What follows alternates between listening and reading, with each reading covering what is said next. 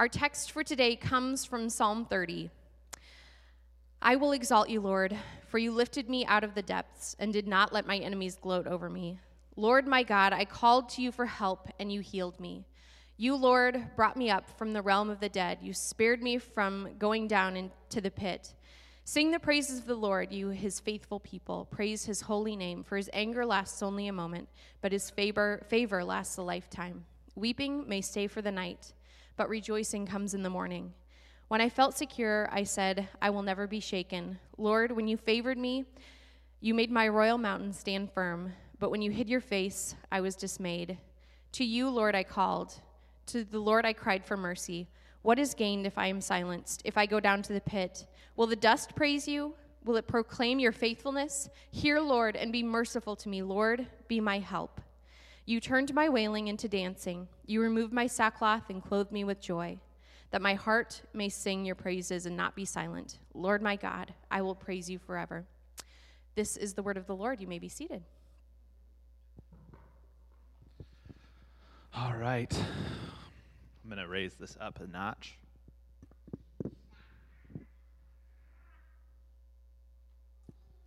All right. Well, welcome to church. You're all here. It is uh, cold outside, but it is warm inside, and it's good to be uh, with everybody today.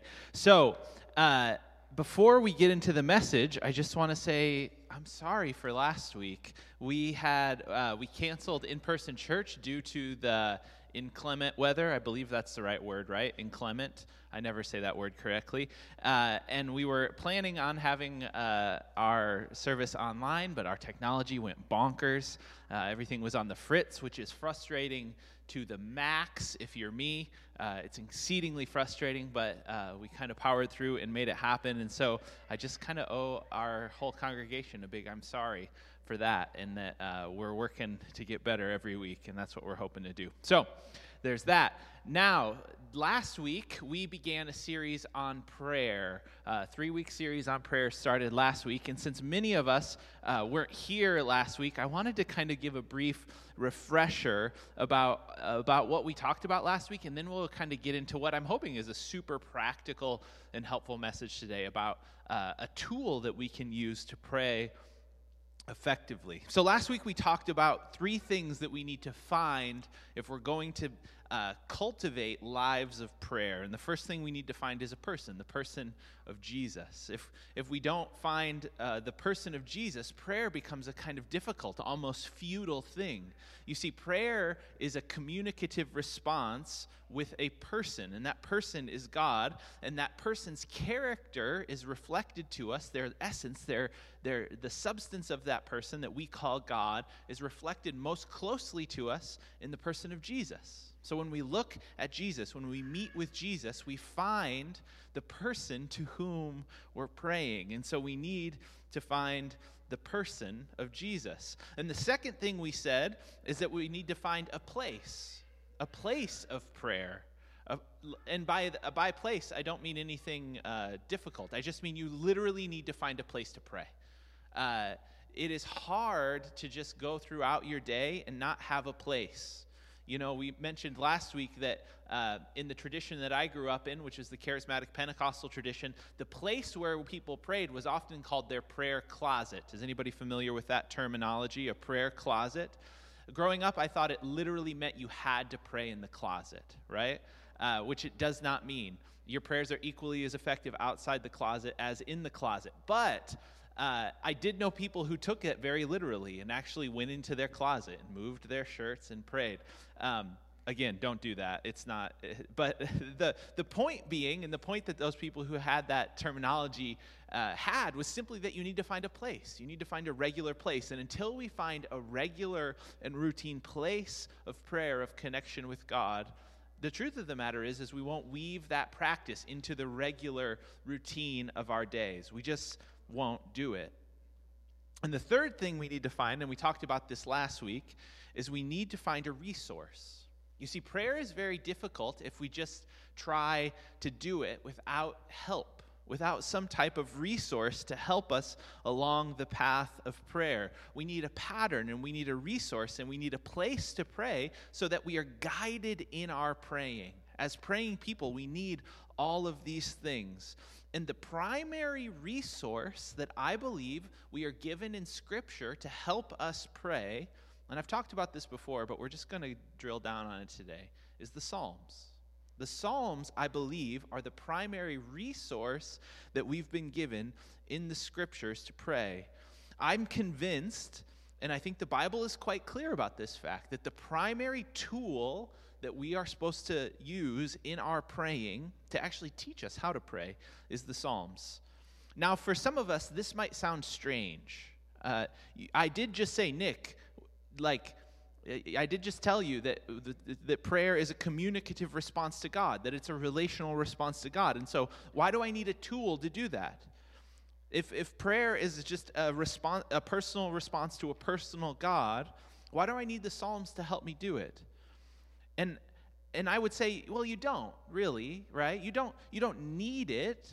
It doesn't it's not a prerequisite, but you do need a little bit of help. You know, very often our first steps in prayer are very simple and they're very emotional. They're just appeals to God, and that's good. That's appropriate. Kind of like the way that a young child has a few words at first, right? And and at first is almost inarticulate, but slowly they begin to develop a language, a way of speaking so that they can share what they're feeling and thinking with their parents, right? This is how language develops in a child. My son, Amos, is one year old. And he has a few words. He says, bye-bye, right? He says, nai-nai. He says, dad. He says, mom. He says, cargo. We think he says church because it's literally the only place he goes. He thinks there's two places in the world. He thinks there's home. He thinks there's church. But uh, he's beginning to communicate with us, right, in words. But my hope, my expectation is that as he grows, he will become more articulate, right? We don't want to just keep the way that he communicates with us in the car-go uh, level of communication. Yeah, he, we want him to learn to be more detailed and communicate with us in more appropriate ways than just slamming his like sippy cup on the table when he wants milk, right? That's one way to communicate, but it's not the best way to communicate. And here's the thing. Eugene Peterson, uh, who's a pastor, who was a pastor and author, likes to say that the Psalms are meant to teach us a vocabulary of prayer. Does that make sense? They're meant to teach us a vocabulary of prayer. And in the same way that a young child learns a vocabulary with which to communicate with their parents, I believe the vocabulary of prayer is hard-baked into the Scriptures in the Psalms. And so today, I just want to talk about how we actually pray the Psalms. I'm hoping it's a very practical message.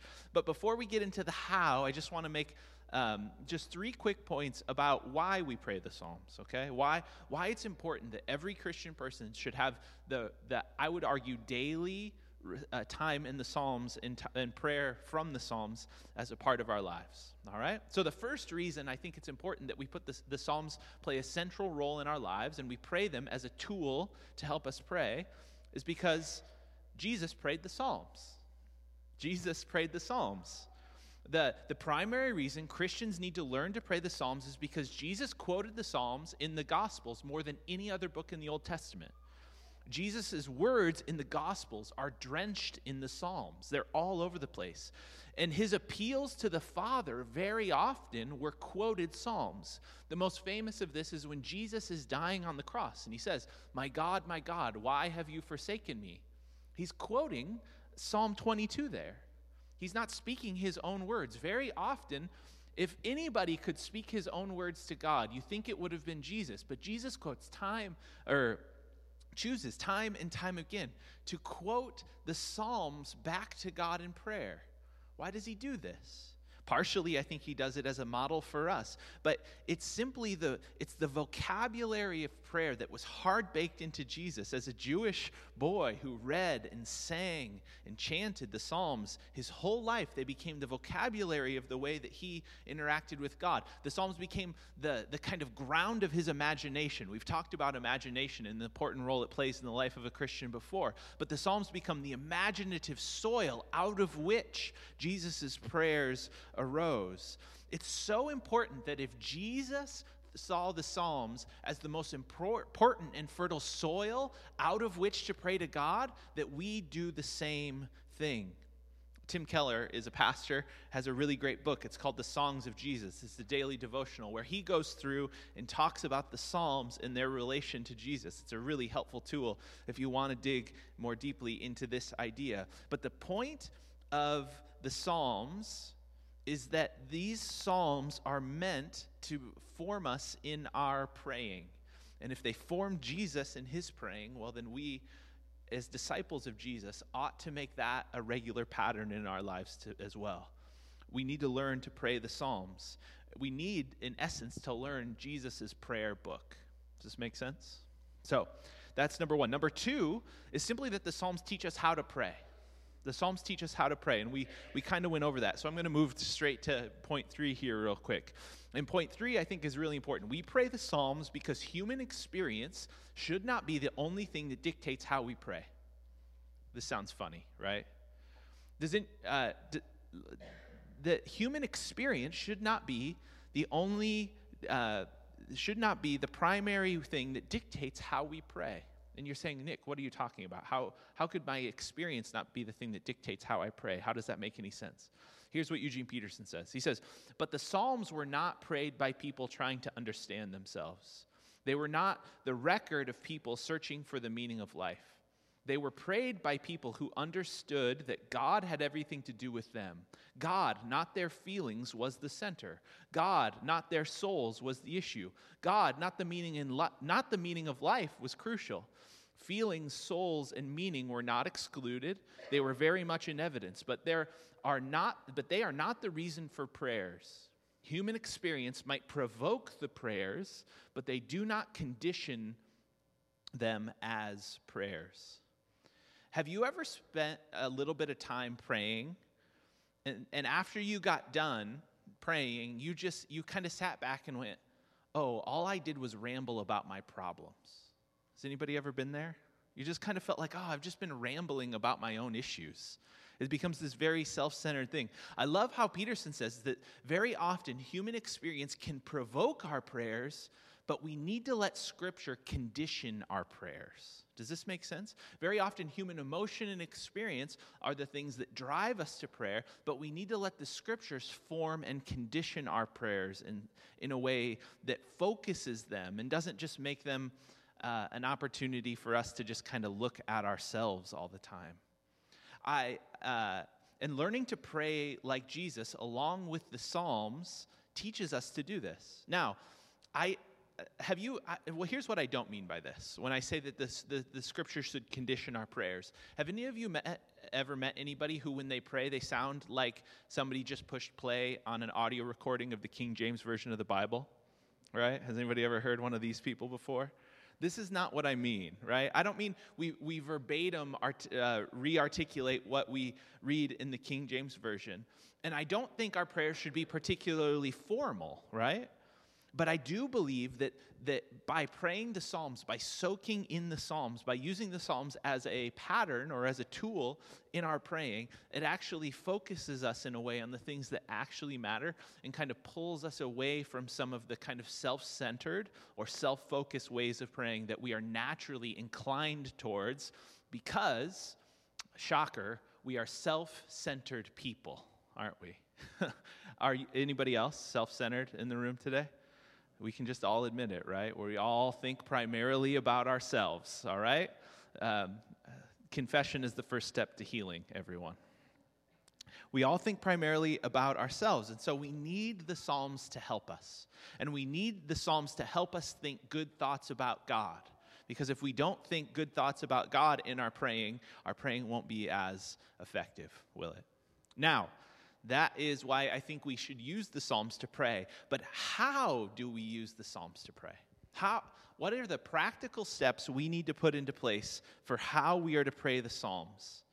And I would argue, uh, I'm just going to lay out some really simple things here that I think help us learn how to actually pray. And the very first thing we need to do if we're reading the Psalms is to pray or to read them slowly, to read them slowly. Here's Eugene Peterson on the Psalms again. He says, in prayer, we intend to leave the world of anxieties and enter a world of wonder. We decide to leave an ego-centered world and enter a God-centered world. We will leave a world of problems and enter a world of mystery. But it is not easy. We are used to anxieties, egos, and problems, right? Isn't that what you're used to, like me? We are not used to wonder, God, and mystery. We are not used to wonder, God, and mystery. Sometimes we want to speed through our praying. Don't, don't, you never know what I mean? Sometimes we, sometimes we think the purpose of prayer or the purpose of time in the scriptures is to check it off the list of our day, right?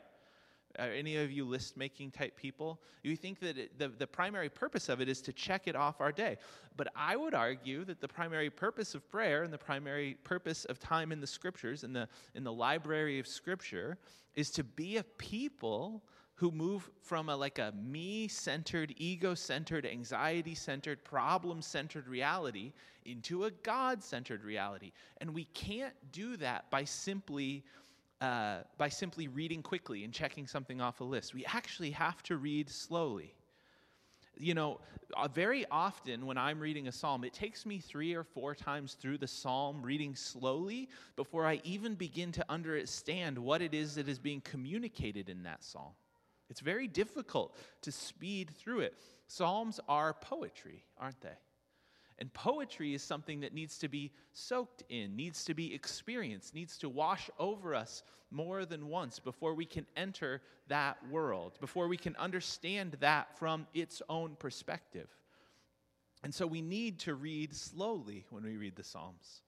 From our teaching text today, we can take an example of this in Psalm, at the first three verses of Psalm chapter thirty. Here's uh, the beginning of this. It says, "I will exalt you, Lord, for you have lifted me out of the depths and did not let my enemies gloat over me. Lord my God, I called to you for help, and you healed me.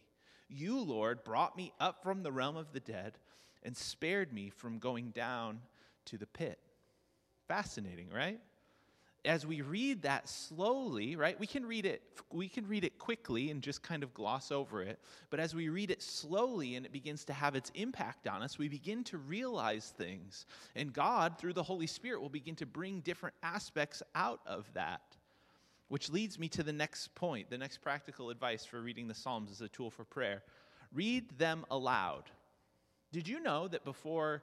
Uh, really, the modern era, no one read quietly in their own heads? Did you know this?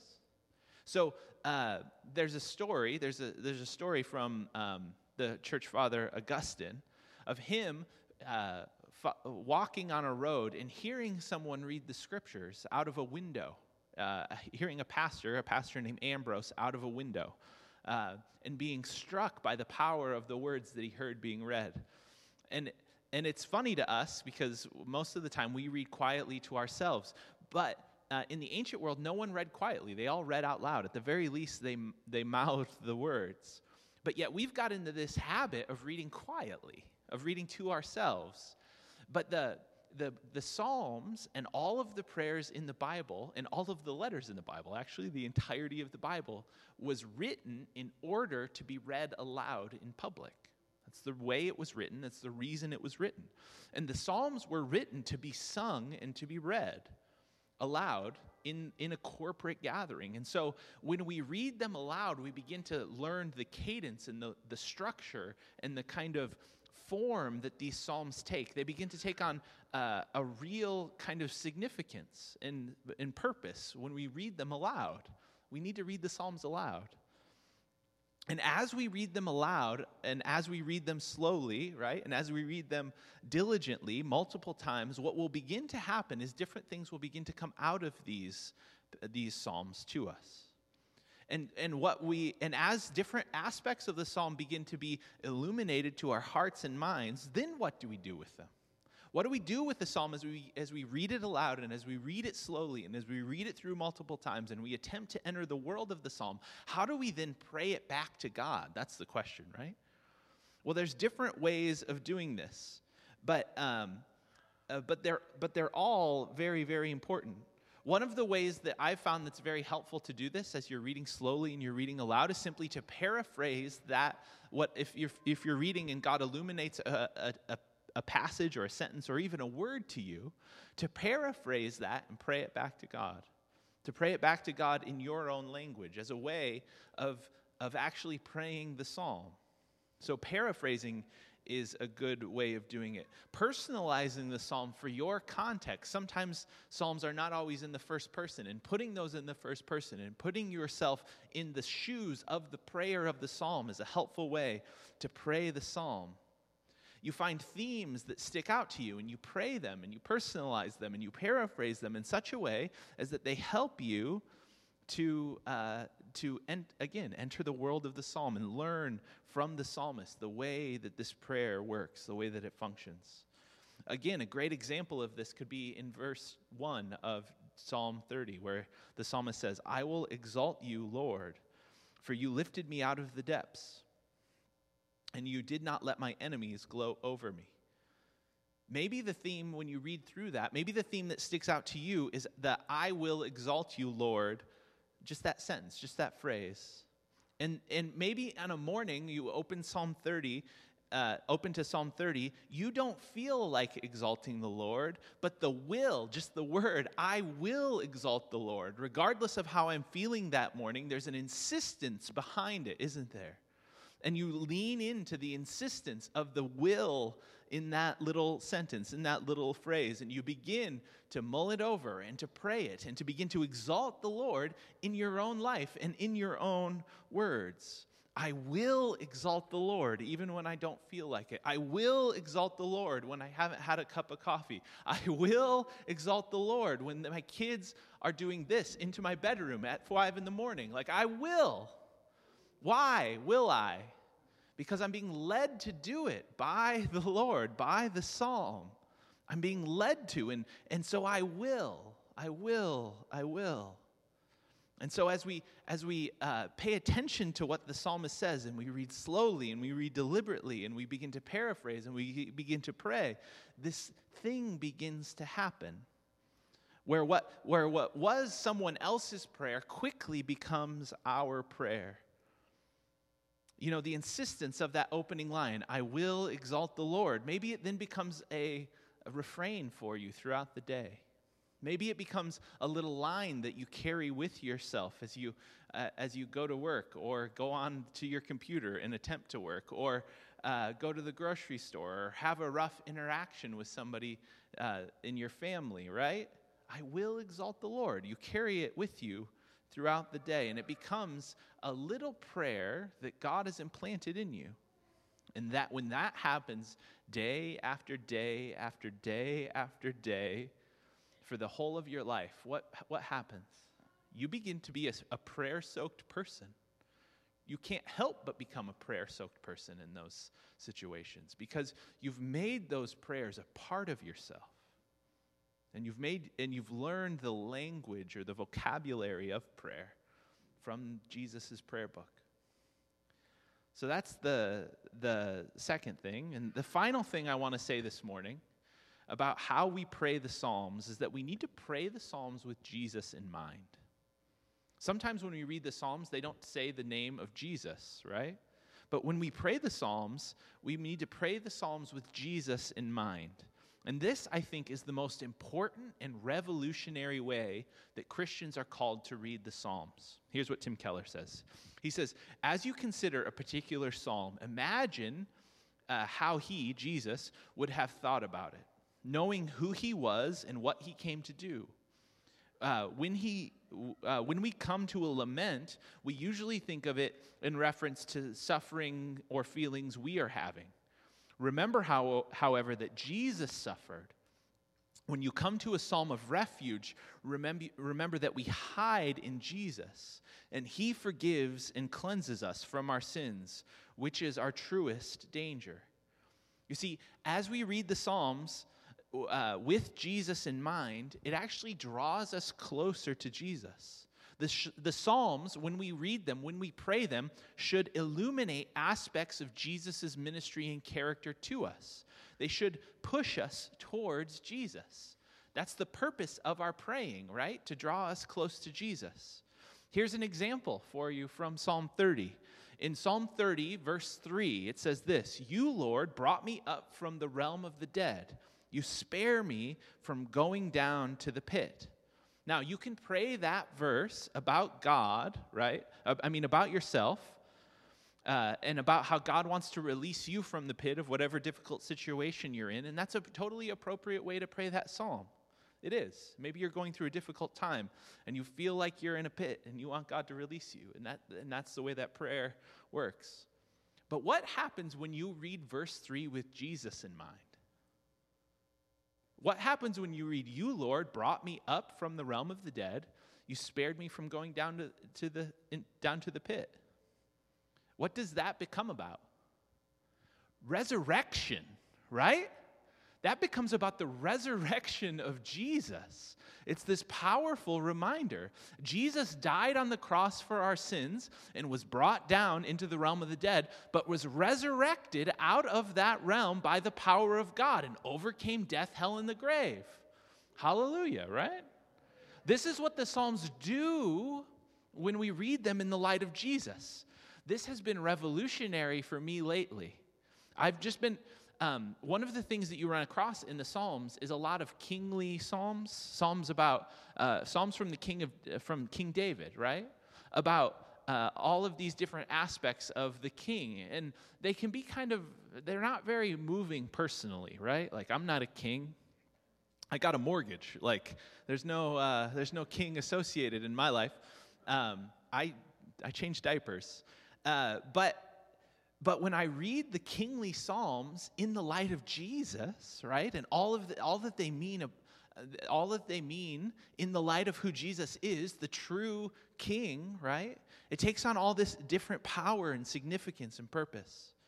You see, if all you do in a psalm is read Jesus into it and come to praise God just a little bit more, come to understand Jesus just a little bit more because of what that psalm has to say about the person of Jesus, the fulfillment of all of the scriptures, well, you win, regardless of whether you even thought about yourself when you were pray- when you were praying this psalm. If it makes you glorify and praise the risen Lord of the universe, well then, that's a good time in prayer, isn't it?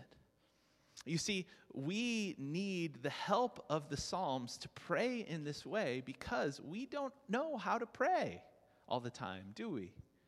Have you ever thought to yourself, like, I have no clue what I'm supposed to be doing here. I have no idea, right? You, we pray the Psalms, and part of the reason they're given to us is so that we can do that. You see, here's what I've come to experience in my own life.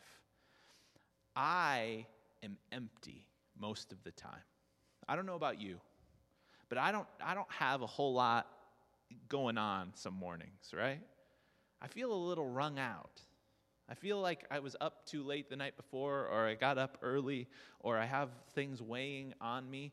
And what I don't need to do in those moments is get out a pen and paper and journal about my own dysfunction.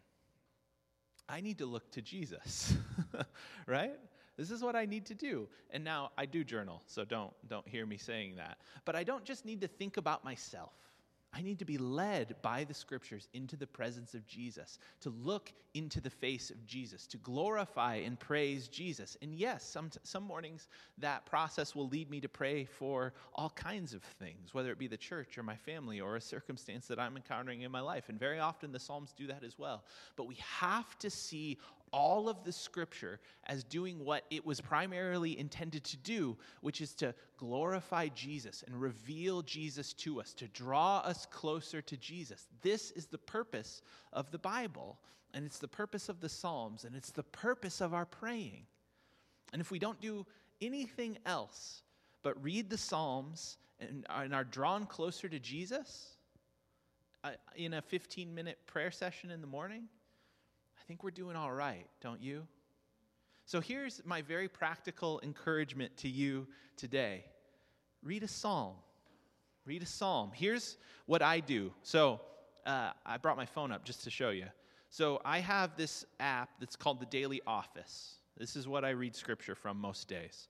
And so uh, today, February seventh, two thousand one, it has three Psalms, actually, because I usually read one or two in the morning and one at night before bed. But it's Psalm ninety-three and Psalm ninety-six, and then Psalm thirty-four is the evening psalm. And so I download this, and I read those Psalms during the day, and I try, to the best of my ability, not always perfectly, to read those Psalms. Another way of doing this is just to read all the Psalms straight through, all one hundred fifty of them, just a day at a time, right? So on the, uh, you, you can start tomorrow with Psalm one, and you can read all the way through them, and then you can start over. You might have to break some a couple of them up into a couple days because some of them are a little long, but you can do it as a means of helping you to pray. Now, I'm not telling you jettison any other practices of prayer that you've had before, and I'm not telling you that this is the only tool to help us pray. But I do believe it's one of the most important tools, and it's one that we have become unfamiliar with, I think, in evangelical church in America, because we don't we don't hear the Psalms recited, and we don't pray them very often. And we and I, for one, was never taught this uh, in church growing up. But I think it's an incredibly important thing, and so I want to encourage you every day to read a psalm. Last year was our year of biblical literacy, and every day, along with our reading through the Bible, there was a psalm to read for this very reason, because we can't distance ourselves from the prayer book of the Bible. We have to be about the business of praying it. So that's what we should do. So as we conclude today, just take this as a pastoral encouragement. Pick up your Bible and read a psalm tomorrow, all right? Take, grab your phone and, and read a psalm. And see what God will do in and through it as over time we step into that rhythm. It becomes this powerful thing in our lives that actually transforms us. So would you stand with me this morning as we go? And as we go this morning, I just want to read Psalm thirty again out loud with you. And as you as you pray it with me in your mind or read it on the screen, Uh, with me in, in in through words, I just want you to listen to what the Spirit might be saying uh, in your heart as as I read it, and see what maybe word or phrase in that sticks out to you, and what maybe God wants you to take away from this public reading of this prayer today. Does that sound good? That's how we're going to close today. So just in an attitude of prayer, you can read uh, with me along, well, to yourself. I'll read out loud. Ready? I will exalt you, Lord. For you lifted me out of the depths and did not let my enemies gloat over me. Lord my God, I called to you for help, and you healed me. You, Lord, brought me up from the realm of the dead. You spared me from going down to the pit. Sing the praises of the Lord, you, his faithful people. Praise his holy name. For his anger lasts only for a moment, but his favor lasts for a lifetime. Weeping may stay for the night, but rejoicing comes in the morning. When I felt secure, I said, I will never be shaken. Lord, when you favored me, you made uh, you made my royal mountain stand firm. But when you hid your face, I was dismayed. To you, Lord, I called. To the Lord, I cried for mercy. What is gained if I am silenced, if I go down to the pit? Will the dust praise you? Will it proclaim your faithfulness? Hear, Lord.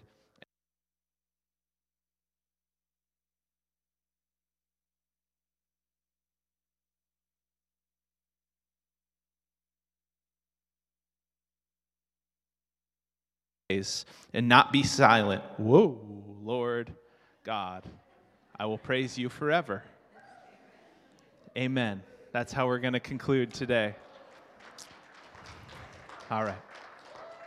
Let's pray, shall we? Father, we love you, and we give our uh, we give our attention to you, God. We pray that you would make us a praying people, that you would teach us the vocabulary of prayer, and that you would instill in our hearts a deep longing and desire to be near you in this way. Jesus, we love you, and we praise your name today. And we pray it all in the name of Jesus. Amen and amen. Well, thanks for being with us. If you brought a gift, you can place it in the box on your way out. Uh, go today in the grace and in the peace of our Lord Jesus Christ. Amen.